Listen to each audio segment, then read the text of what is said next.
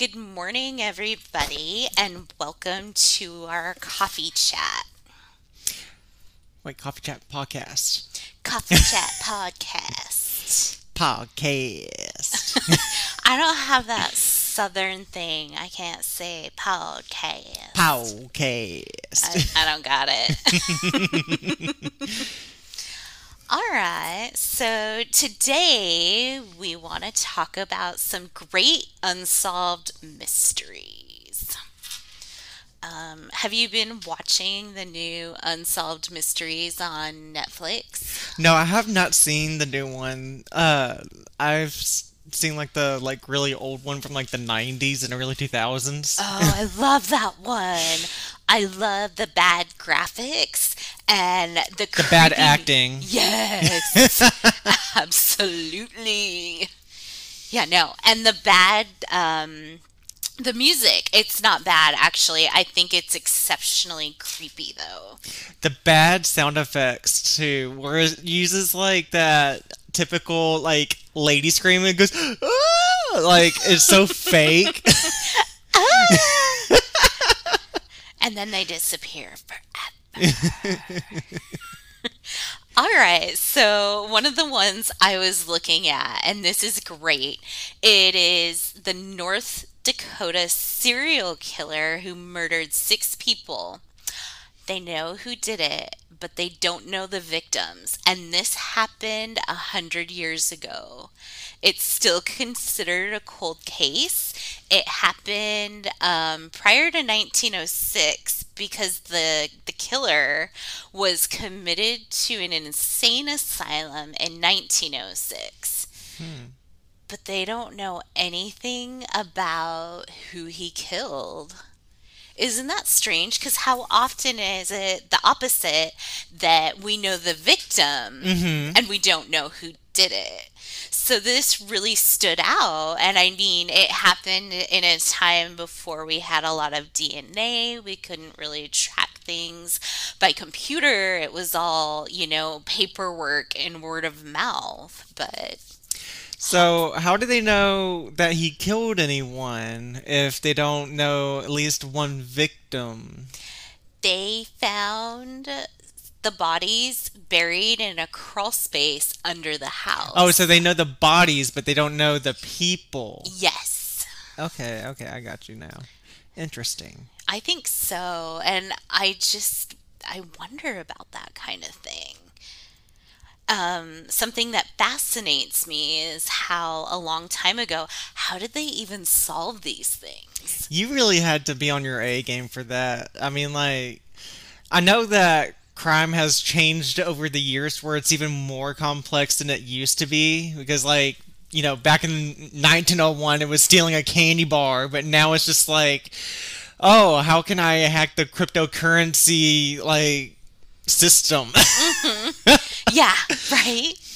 so I know a unsolved mystery and I think it's so interesting. So what happened was it was in 1940 something and an entire room went missing. A room. Like an entire room, like the walls and all went missing. I'm gonna need details. what? Yeah, so it's the mystery of the Amber Room, if I remember that's what it was called, was the Amber Room. Mm-hmm. And it was this room in uh, Russia, if I remember correctly. And it was in one of the, like, um, Tsar palaces, and it was, you know, very ornate, and it was everything in there was like very monochrome, very amber colored, and I forgot the importance of it, but it was uh, stolen during the second or first World War uh, because I can't remember like exactly when it went missing, but I want to say it was the Second World War, and um, the Germans went in and stole it. Like they took the walls and everything, and they think that like people think that it's like stored somewhere in like an underground facilities or it might have been sold off into bits and pieces but to this day we do not know where the amber room is held if it is still intact I love that though. I mean, I'm gonna go chill in my hidden stolen room later myself too. Cause who doesn't think to steal a room? I mean, it's just like one of those Facebook posts where you see someone's front porch being stolen or their front yard tree being stolen. it's just like, why would you want to steal that? Uh, no, that's just the neighbor who's sick of looking at a tree and wants some sunlight. Oh, So, people. I know, right? and I love the focus on unsolved mysteries that aren't always gruesome and murdery. Uh, So something like that, or stories of art that were stolen years ago. Um, it's so interesting when we find out we have a piece in a museum and it turns out it's a duplicate. Mm-hmm. That's always fun. And you just wonder sometimes when art disappears and then reappears. Imagine telling the story of that piece of art. You know, the adventures that went on, the places it was, the auctions, kind of the the black market that it would have had to move in. I know. It's just like, what's the payoff in the long run of like stealing like the Mona Lisa and stuff? Because like it's a known work of art, and so like if like you're caught with it, like you're gonna get caught. And mm-hmm. I, I don't know how to really explain it. Like it'd be really stressful you know, getting away with stealing the Mona Lisa because you can't really sell it to anyone because they're gonna know, and then mm-hmm. You know you can't present it anywhere.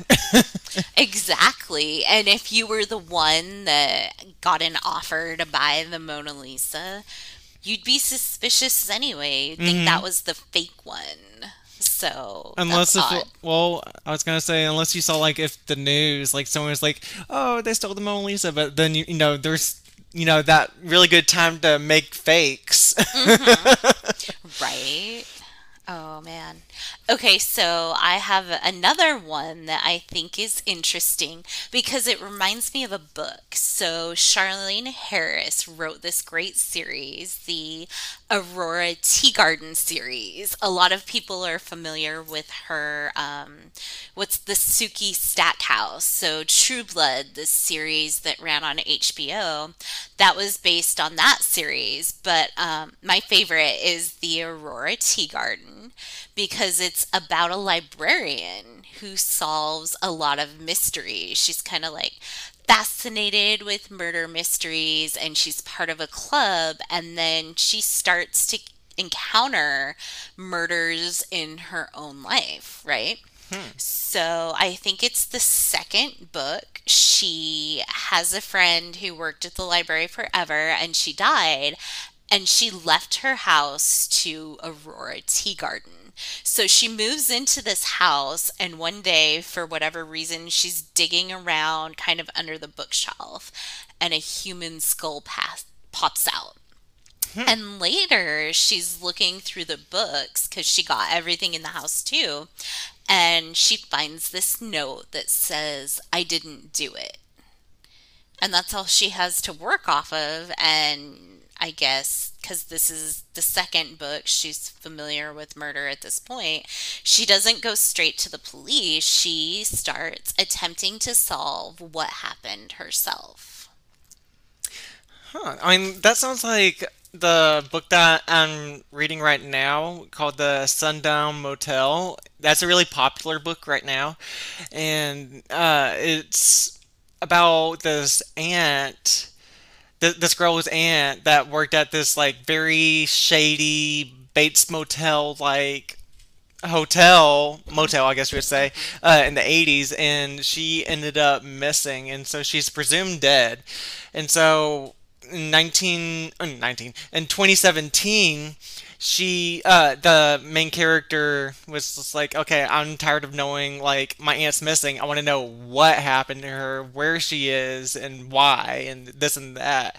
So it, it just kind of made me think of that well it all ties together mm-hmm. we talk about real life murders and then it ties into so many plots in the books we read um, for any aspiring mystery writers, it's always interesting to dig into these unsolved mysteries and kind of draw your own conclusions. Mm-hmm. So, by the way, the book I was talking about is A Bone to Pick by Charlaine Harris. Hmm.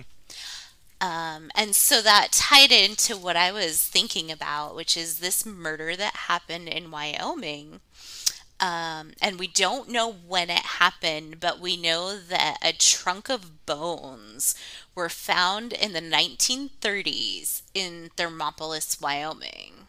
Oh. The trunk was from the 1930s. The bones were discovered in 1986. Hmm. So I got my facts off, but they only identified the man as Gabby. Hmm. That's it. Why did they get Gabby. That's I don't interesting. Know.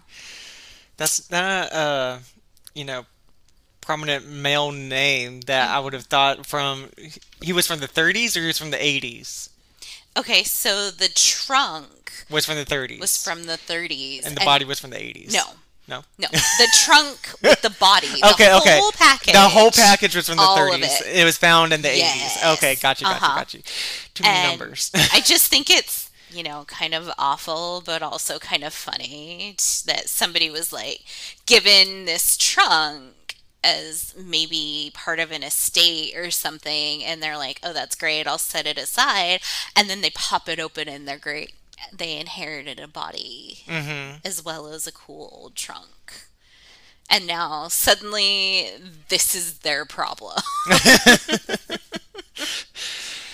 I mean, like, I would be very suspicious of the person that I bought it from because you think that they would know that there was a body in the trunk like unless if they're just like oh this is a neat trunk like i'm not gonna look inside it i'm just gonna start selling it like no they knew what was up i know they wanted that out of their life mm-hmm. um but i mean that's what i'm saying what if you just inherited it like being gifted a body. A, yeah, a body.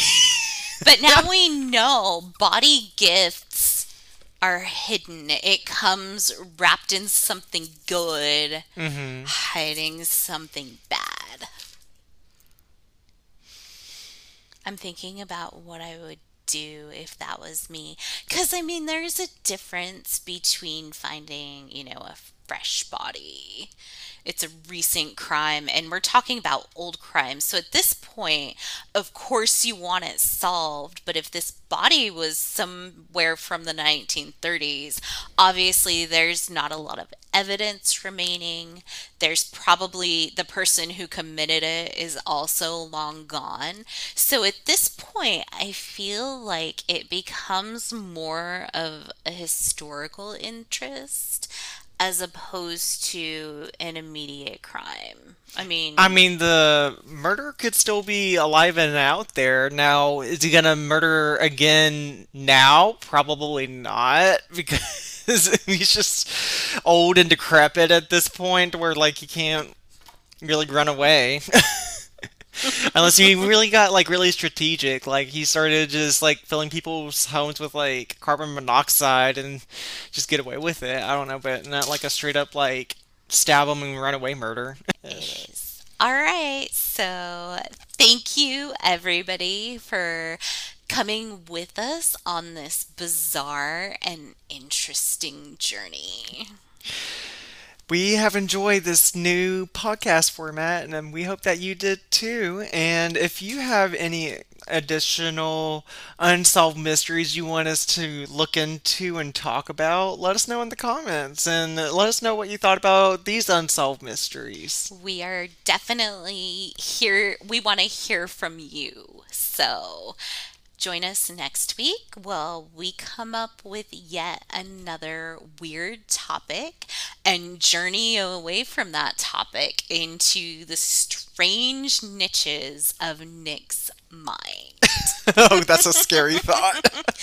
Have a great Friday. See y'all later.